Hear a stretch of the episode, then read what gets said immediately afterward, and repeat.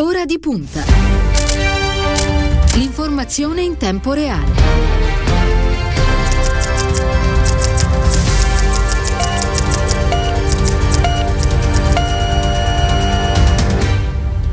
Eccoci tornati, giovedì 1 luglio, sono trascorsi 4 minuti dopo le ore 14, buon pomeriggio e bentrovati all'ascolto da parte di Cristiano Buchi, buon pomeriggio e bentornata nei nostri studi a Sandra Zampa. Grazie, buon pomeriggio a lei. Lo ricordo, è la responsabile salute nella segreteria del Partito Democratico, è stata nel governo Conte 2, sottosegretaria al Ministero della Salute parleremo molto di, di Covid, di, di, vaccinazioni quest'oggi. Intanto saluto la squadra di eh, Ora di Punta, Elenia Daniele alla parte tecnica, Silvio Garbini che ci accompagnerà allo streaming. E ricordo anche il numero ai nostri ascoltatori e alle nostre ascoltatrici per contattare Radio Immagina con le loro domande o segnalazioni 342 14 26 902.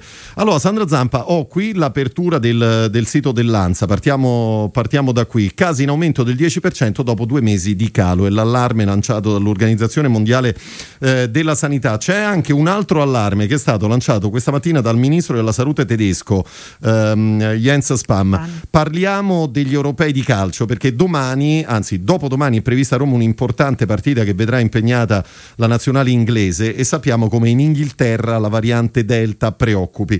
Ha detto uh, Jens Spam, ritengo che il comportamento della UEFA sia assolutamente irresponsabile, ho il sospetto che ci sia un problema di tipo commerciale e ragioni del genere non dovrebbero prevalere sulla protezione della salute. Posso solo fare appello all'organizzazione, ha concluso, affinché riveda la sua posizione. Allora, qui c'è un problema di una variante altamente coltivata contagiosa, molto pericolosa, i numeri sono in aumento, il rischio è quello, come dire, di andare in bocca alla variante, tanto per, eh, per usare un eufemismo. Lei che pensa? È un rischio da cui il paese, questo paese, l'Italia, si è difeso, nel senso che si è messo al riparo e si è messo al riparo facendo in modo, come lei sa, che eh, sia prevista una quarantena per chi arriva dall'Inghilterra Cinque giorni di quarantena. In realtà questa quarantena è tale per cui avrebbero già dovuto essere in Italia da due giorni se non vado errata.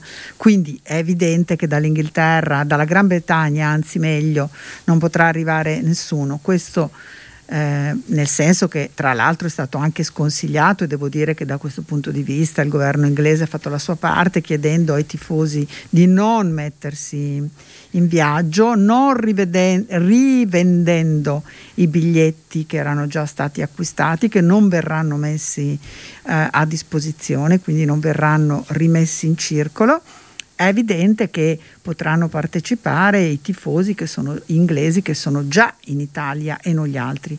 Per quanto riguarda l'Ucraina i giorni di quarantena sono addirittura molti di più e quindi anche in questo caso parliamo di persone che avrebbero già dovuto essere largamente in viaggio per poter presentarsi.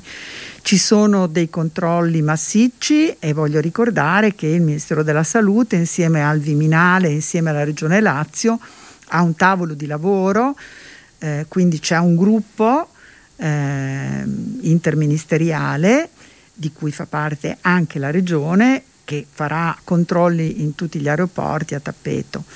Io penso però che abbiamo già la, assistito a questo dibattito abbastanza surreale, devo dire, da sottosegretaria l'ho considerato surreale anche se sono molto sensibile e attenta alle esigenze dello sport. Io penso però che ci sono dei momenti in cui la salute davvero viene prima di tutto. Non solo, perché ci ha anche dimostrato, diciamo, diciamolo con un pizzico eh, togliamo da parte la retorica e la filosofia, mm, mettiamoci anche semplicemente un pizzico di pragmatismo. Se le cose vanno male si ferma tutto. Ah sì, certo, ecco. il rischio è quello di fare tanti passi indietro, poi come Abbiamo addirittura ass- dovuto assistere, eh, non tanto tempo fa, ce lo dovremmo ricordare, alla sospensione anche completa, assoluta no? delle partite. Quindi in, ci sono dei momenti in cui hai la possibilità comunque di seguire la tua squadra a casa tua seduto eh, da uno schermo, non sarà uguale. Non no, sarà... poi sa qual è il problema Zampa? Che qui le alternative ci sarebbero, no? basterebbe non giocare quelle partite nello stadio di, di, Londra, trasferirle altrove dove gli stadi sono già, come dire, eh, predisposti. Sì, qui lei si riferisce al fatto che si deve andare là a Eh beh sì, anche perché ci sono no, delle partite, le semifinali. Non va giocata, non va giocata la, eh, o va giocata altrove oppure comunque si prendano dei provvedimenti tali che davvero eh, mettono in sicurezza. Esiste questa possibilità, a me pare che Draghi gli abbia detto chiaramente rinunciate a quella operazione che farebbero bene. Il sospetto del ministro Span direi che è un sospetto tutto con la maiuscola, che ci siano, sappiamo tutti quali sono gli interessi economici e commerciali che stanno dietro queste cose. Ripeto, non lo trovo lungimirante, ecco, eh, perché quello che è accaduto dovrebbe davvero averci insegnato che poi alla fine blocchi tutto il mondo e blocchi ben di più che le partite. Eh. Assolutamente sì. Allora facciamo un piccolo passo indietro, torniamo alla fine della scorsa settimana, ecco a proposito di questa situazione eh, complessa e grave per quanto riguarda la situazione in Inghilterra, eh, ne aveva parlato anche il Presidente del Consiglio Mario Draghi, raccomandando molta molta attenzione, sentiamo che cosa disse. Prima constatazione, la pandemia non è finita, non ne siamo ancora fuori. Se voi pensate che il Regno Unito qualche settimana fa aveva un numero di casi più o meno pari a quello della Francia di oggi, oggi sono 20 volte tanto. Quindi la pandemia va ancora affrontata con determinazione, con attenzione, con vigilanza. Da ciò si deducono alcune, alcune conseguenze. Prima di tutto, teniamo alta la pressione sui tamponi, continuiamo a farli, molto molto importante per individuare con prontezza lo sviluppo di nuove varianti, lo sviluppo di nuovi contagi. Ecco, eh, vorrei aggiungere le parole del Presidente del Consiglio Sandra Zampa, eh, altri numeri eh, che questa volta non arrivano dall'Inghilterra ma dalla Russia che ha confermato 23.600 casi di Covid-19 nelle ultime 24 ore, un nuovo massimo dal 17 di gennaio che porta il totale dei contagi a 5 milioni e 600 mila circa. In termini relativi al numero di casi è cresciuto dello 0,43%, i morti sono, 672. Questo è stato un nuovo record negativo per quanto riguarda la Russia. No, questo per dire che comunque è una situazione che resta grave a livello, a livello mondiale. Poi vedremo anche in particolare quello che sta accadendo nei paesi africani a livello di, di terapia vaccinale. Ma lei non tanto per tornare al tema controlli, guardando la partita eh, fra due giorni, non teme che le maglie dei controlli possano essere troppo, troppo larghe, insomma che, che, questa, che, che, che questo blocco poi dei, dei, tifosi che hanno intenzione di arrivare in Italia non, non, funzioni o non funzioni come dovrebbe? Beh, oddio, dalla Inghilterra è difficile arrivare in Italia a piedi.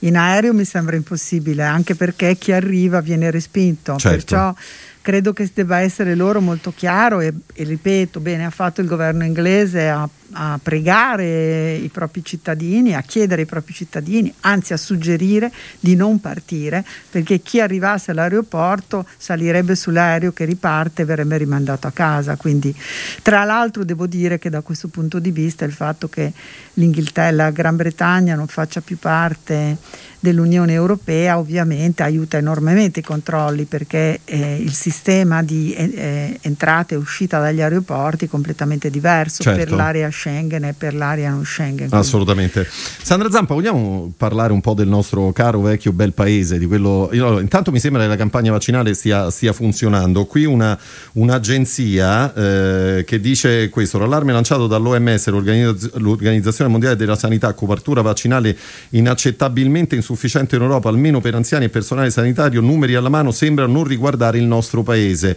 dove, dove si lavora bene, è stato immunizzato l'88% dei, dei sanitari, quindi tutto sommato siamo, siamo molto avanti. Ho visto che c'è un problema in Alto Adige, dove da oggi 115 operatori sanitari non che non sono vaccinati non si potranno più presentare al loro posto di lavoro. Verranno sospesi. Ecco, quanto, quanto è diffusa secondo lei questa situazione Beh, in Italia tra gli operatori sanitari? C'è una concentrazione da sempre molto alta, è un fatto su cui credo che farebbe bene la regione, la provincia autonoma a riflettere molto e anche, oltre a farsi domande che sono sempre molto utili, a cercare anche delle risposte su come mai da parte di questo di questa regione, quindi dei cittadini di questa regione, ci sia una risposta così ostile a tutta la vaccinazione. Se lei andasse a prendere i dati sulla vaccinazione, sicuramente eh, sulla vaccinazione non Covid, pre-Covid, sì. quindi tutti i vaccini normali, chiamiamoli così. Sarebbero numeri molto più bassi rispetto alla media nazionale. Sicuramente risulterebbe questo, ne sono certissima, credo anche che siano usciti degli studi.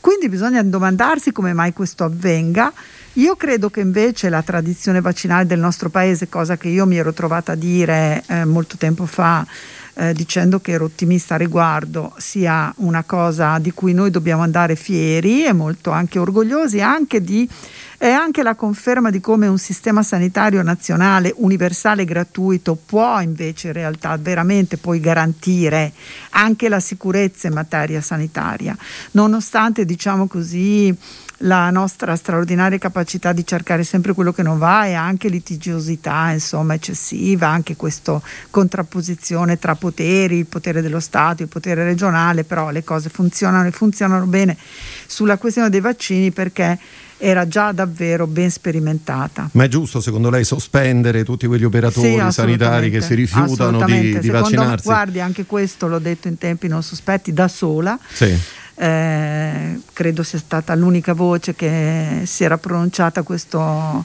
riguardo. Io penso che gli insegnanti e gli operatori sanitari e chi ha un lavoro che davvero lo mette a contatto. L'espone in prima persona. Lei consideri che la variante Delta si contagia in pochi, me, in meno credo di un minuto, se non vado errata, mezzo minuto, quindi eh, in, per uno che non è stato vaccinato è un problema molto serio, per uno che è stato vaccinato sappiamo bene che invece l'impatto è molto più debole, ma lasciare che continui a circolare in questo modo anche con la variante Delta, l'Inghilterra vede ha fatto un errore gigantesco che noi abbiamo sempre saputo essere tale e non noi, io, gli esperti, gli esperti italiani hanno sempre detto che fare una sola dose per andare veloci e quindi eh, vaccinare con la prima dose quanta più popolazione possibile utilizzando tutto il vaccino sulla prima dose senza rinviando a tempi migliori la seconda era un errore. La variante Delta purtroppo gliel'ha dimostrato. Assolutamente. Senta Zampa, mi dice una cosa, tutto questo balletto che c'è stato anche con AstraZeneca nel tempo, no?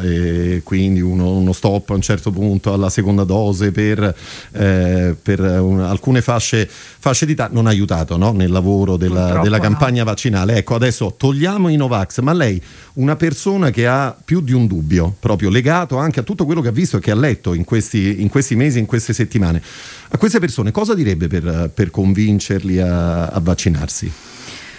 Direi, gli, intanto gli direi mm, che si facciano una domanda su tutti i vaccini che hanno già fatto e si chiedano perché. Questo... Potrebbero rispondere sì è vero, però questo ha avuto un livello di sperimentazione ma, inferiore ma adesso ci sono però i dati che parlano da soli e i dati ci dicono che il rischio di essere esposti al Covid, al virus, al coronavirus eh, e di essere esposti no, da non vaccinati è talmente grande che assolutamente non vale la pena di essere eh, affrontato. Mentre paragonato, quindi mettendo sul piatto della bilancia i rischi e i benefici, non c'è l'ombra di un dubbio, neanche infinitesimale, che questo piatto vada a favore della vaccinazione, perché è vero che ci sono eh, eventi avversi, ma sono davvero... Eh, insignificanti. È tragico da dire questo, perché sembra cinico dover parlare di insignificante. Vedi, io ho spesso delle discussioni con mio nipote che si sta laureando in fisica e che quindi è molto coi numeri, diciamo, e col senso della statistica è molto attento. attento e quando mi dice è come zia ti cadesse in testa un meteorite quando esci di casa anzi è più facile che tu venga investita da un'automobile. Gli ho detto sì, però quello che si fa il vaccino non se l'era cercata. Lui dice sì, ma è talmente infinitesimale il rischio che non è calcolabile. Certo. Quindi questo è Diciamo. Inoltre inviterei anche a guardare al fatto che tutti i nostri medici, i nostri, anche gli esperti, gli, quelli che hanno partecipato, vissuto con noi minuto per minuto, accompagnando l'azione del governo dal punto di vista scientifico, si sono tutti vaccinati. A tutti. proposito, a proposito della, della trasmissibilità della variante Delta, l'analisi periodica di Public Health England pubblicata lo scorso 3 giugno ha rilevato che tale mutazione del Covid è divenuta presunta prevalente in Gran Bretagna, come abbiamo ricordato, è di circa il 50% più trasmissibile rispetto alla variante alfa. Ex inglese è aumentato di due volte e mezzo il rischio di ricovero. Questo per far capire appunto quanta attenzione poi bisogna, bisogna e poi una variante porta il virus ad altre trasformazioni che noi non conosciamo, quindi è assolutamente.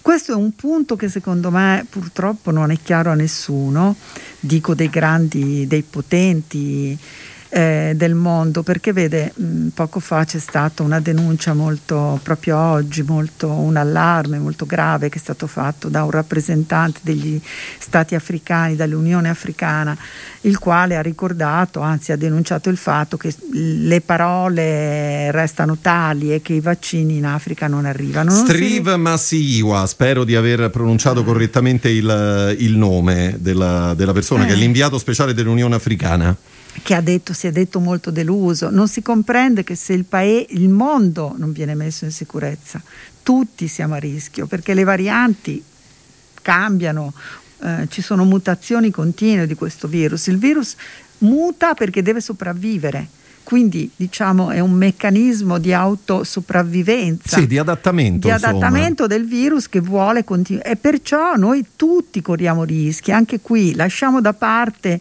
le considerazioni. Chi ha dei valori crede nella solidarietà, ma anche se non credi nella solidarietà vorrai ben credere al fatto che sei a rischio anche tu. O vogliamo pensare, vogliamo immaginare che il mondo e nostro, la nostra possibilità, la nostra libertà, libertà di movimento, libertà eh, di scambio, continui ad essere sottoposta a continue vincoli, misure di protezione, di precauzione. Ecco, io penso che sia davvero venuto il momento di uno slancio che non vedo neanche io e in realtà questa questione della vaccini, dell'arrivo dei vaccini e della donazione o della possibilità di produzione, come invece è più giusto che diciamo, e quindi anche della cessione temporanea dei brevetti nei paesi che sono in grado di produrre, perché è vero, si dice eh, diciamo così, no? si usa la formula, eh, il problema non è un problema di brevetti, è un problema di produzione, però è un po' il, il cane che si morde la coda. Allora l'India i, brev- i, vaccini li produce per tutto il mondo,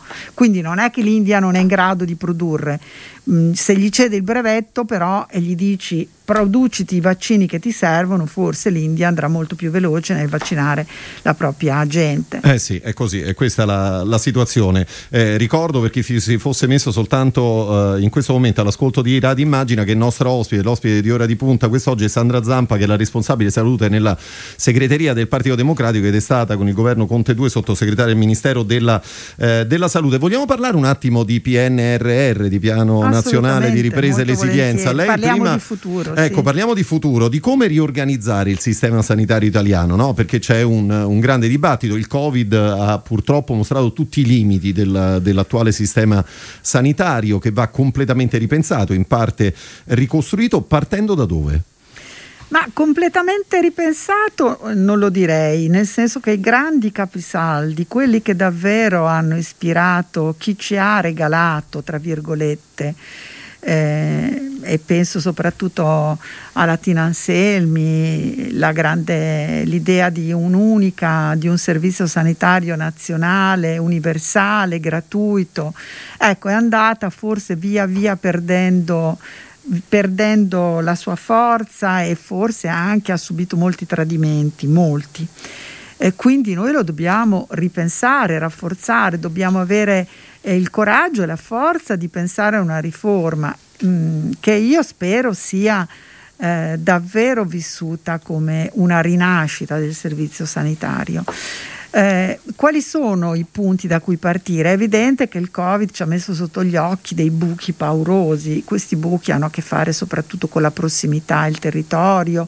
Lì si è perso eh, molto, no? Lì si è perso molto, lì abbiamo visto che è stato pagato un tributo in termini anche di vita umane molto alto, dove la medicina cosiddetta del territorio, che sembra una formula, che invece vuole dire semplicemente che quando hai bisogno qualcuno viene subito e tu trovi una risposta immediata e che questa risposta deve arrivare prima di tutto dalla medicina di base, perciò dal tuo medico, dove invece si erano fatti operazioni di ospedalocentrica, quindi di creazione, costruzione di un sistema tutto basato sull'eccellenza degli ospedali, che nessuno deve mettere in discussione. L'eccellenza degli ospedali deve restare tale, ma gli ospedali devono servire per le acuzie, per i casi gravi, per chi ha bisogno di interventi specialistici, per chi ha patologie che davvero richiedano un ricovero. Dopodiché però la prima risposta che devi dare alle persone che hanno problemi di salute è a casa propria. Vorrei dirle che la prima risposta in assoluto è quella della prevenzione, che è una cosa che ci stiamo un po' dimenticando. Sa quante malattie possono essere prevenute? prevenute? Eh, sì, certo, quello è il grande, il grande tema poi. Prevenire no? è meglio che combattere, esatto. diceva un grande filosofo. Ecco, io credo che questo diciamo debba essere riscoperto ampiamente. Aggiungo a tutto questo però però che in realtà la prima risposta deve essere a casa del, della persona, perciò una persona che ha un problema di salute deve avere prima di tutto, dove è possibile, una risposta a casa sua. E il secondo luogo a cui abbiamo pensato deve essere un luogo di prossimità enorme, cioè la casa della comunità. Anche questo è eh, il termine comunità come prossimità, devono essere due parole che ci devono accompagnare seriamente nel ripensare il sistema sanitario. Che cos'è la casa della comunità? È un luogo dove il primo il punto di accesso diciamo, al sistema sanitario e anche a tutti i bisogni sociosanitari, compresa per esempio la non autosufficienza, la eh, salute mentale, quindi anche la possibilità adesso arriveremo a quello eh, perché è l'ultimo punto che vorrei toccare. un giovane, una famiglia che ha problemi con un figlio deve poter trovare lì un punto di ascolto fatto da uno specialista. E anche nella casa della comunità devi poter trovare la possibilità di fare eh, velocemente un esame, un controllo, tutto quello diciamo che può essere fatto anche tecnologicamente con nuove tecnologie straordinarie. Adesso... Sì, perché poi il rischio è quello semplicemente di mandare in tilt all'ospedale. Sì, cioè, poi vanno tutti al pronto no? soccorso e sappiamo che chi ha passato dal pronto soccorso, ha affollato gli ospedali, purtroppo ha prodotto una diffusione larghissima del Covid e si è anche molto ammalato. Assolutamente. Sandra Zampa, siccome abbiamo ancora qualche minuto a disposizione, ma non troppi, io vorrei affrontare con lei eh, un'altra questione che so che le sta particolarmente a cuore che riguarda la salute mentale. Partendo da, da, dai numeri, partendo dai dati dell'ultimo rapporto, le richieste di aiuto al pronto soccorso sono aumentate in Italia dalle 585.000 del 2015 alle 648.000 del 2019. Poi c'è stato il Covid, una situazione che si è aggravata ulteriormente. Lei ehm, ha chiesto investimenti, no? Eh, di sostenere come dire, praticamente questo, questo capitolo poi della, della spesa sanitaria, dell'intervento sanitario. Perché è così importante secondo lei? Perché dobbiamo ritrovare mh, un equilibrio e un aiuto nei momenti, guardi, le persone che hanno problemi di salute mentale, possono andare dalle cose più leggere a quelle più gravi, davvero che mettono in discussione proprio in maniera radicale la tua possibilità di vivere e di vivere eh, in autonomia, liberamente. Ecco, però anche quelle, le forme di ansia, di panico, la depressione, eh, le donne eh, dopo il parto, i ragazzi, gli adolescenti, quelli che subiscono eh, in qualche modo dei traumi e non riescono, guardi, è la fragilità delle fragilità, la fragilità più grande e in realtà noi tendiamo a rimuoverla. Mm, tutto eh, diciamo, il mondo eh, corre e corre a una velocità tale che rischia di lasciare indietro persone eh, più fragili. Che, sì, e davvero questa è la, la, fragilità estrema. Questa è la prima delle ragioni, diciamo, che mi fa sentire questo mondo molto vicino. Ma la seconda è che io ho visto davvero come si può recuperare e come persone che, a cui era stata tolta anche la dignità o comunque certamente ogni possibilità di vita autonoma, magari in un ospedale psichiatrico, hanno invece ritrovato la possibilità di una vita eh, normale, un lavoro, una vita con gli altri. Eh, proprio l'anno scorso di questi tempi, da sottosegretaria, sono andata in Campania dove ho visto molte esperienze di, del cosiddetto budget di salute mentale, che è una specie di progetto personalizzato che viene costruito sulle persone che accompagnate, sostenute dalla comunità riescono a ritrovare una vita e non dimenticherò mai le parole di una signora che re, lavora, e lavora in una di queste realtà, fa, trasforma il pomodoro, quindi ovviamente in Campania dove c'è lavorazione del pomodoro ovunque e questa signora ad un certo punto non solo ha chiacchierato, conversato con me, ma poi mi ha detto, sai, io qui ho trovato anche l'amore. E mh, nel momento in cui lei lo diceva era una donna felice, serena. E questa è la dimostrazione che si può restituire alle persone futuro, vita, dignità, autonomia e quindi io credo che questo debba essere un impegno importantissimo. Settimana scorsa si è svolta al Ministero una grande conferenza sulla salute mentale, erano vent'anni che il Ministero della Salute non dava vita alla conferenza nazionale sulla salute mentale e quindi vent'anni sono davvero tanti. Eh beh sì, troppi, troppi, mi verrebbe da dire, eh, per far capire ascoltatori e ascoltatrici che ci stanno seguendo questo quanto poi sia stato disinvestito, perché poi le regioni hanno tagliato molto su questo, su questo capitolo, leggo che il decremento maggiore è nel campo dell'assistenza ambulatoriale domiciliare, meno 17,4% nel 2019 rispetto al 2015. Sono sì, tantissimi sì. soldi. Tutta la salute ha subito progressivamente, non si può dire la parola tagli perché sennò cominciano le polemiche, diciamo eh, definanziamenti. Eh, definanziamenti, e quindi se si preferisce per non trasferimento di risorse purtroppo è avvenuto